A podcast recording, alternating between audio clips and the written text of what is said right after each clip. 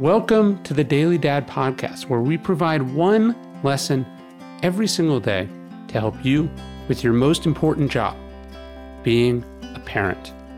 I'm Ryan Holiday, and I draw these lessons from ancient philosophy, modern psychology, practical wisdom, and insights from parents just like you all over the world. Thank you for listening, and we hope this helps.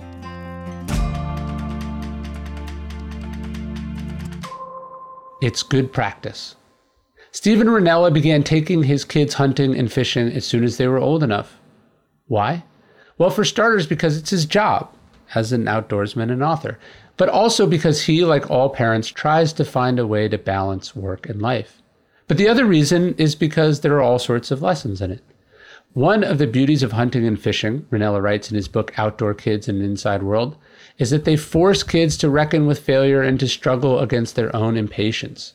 Being cold and wet, being bored, being tired, needing to be quiet, needing to make hard decisions, doing everything right and coming up empty, screwing up, as that Jimmy Carter story we told recently illustrates.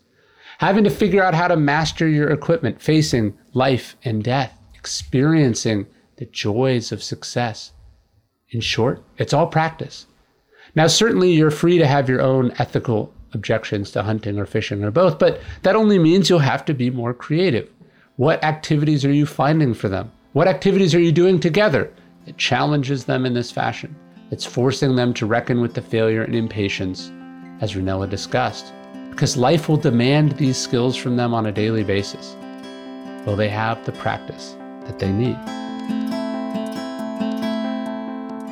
Hey, thank you for listening to the Daily Dad podcast. Leave us a review in iTunes, it helps a great deal. Really appreciate it. And of course, if you know any other dads who could benefit from these messages, please let them know.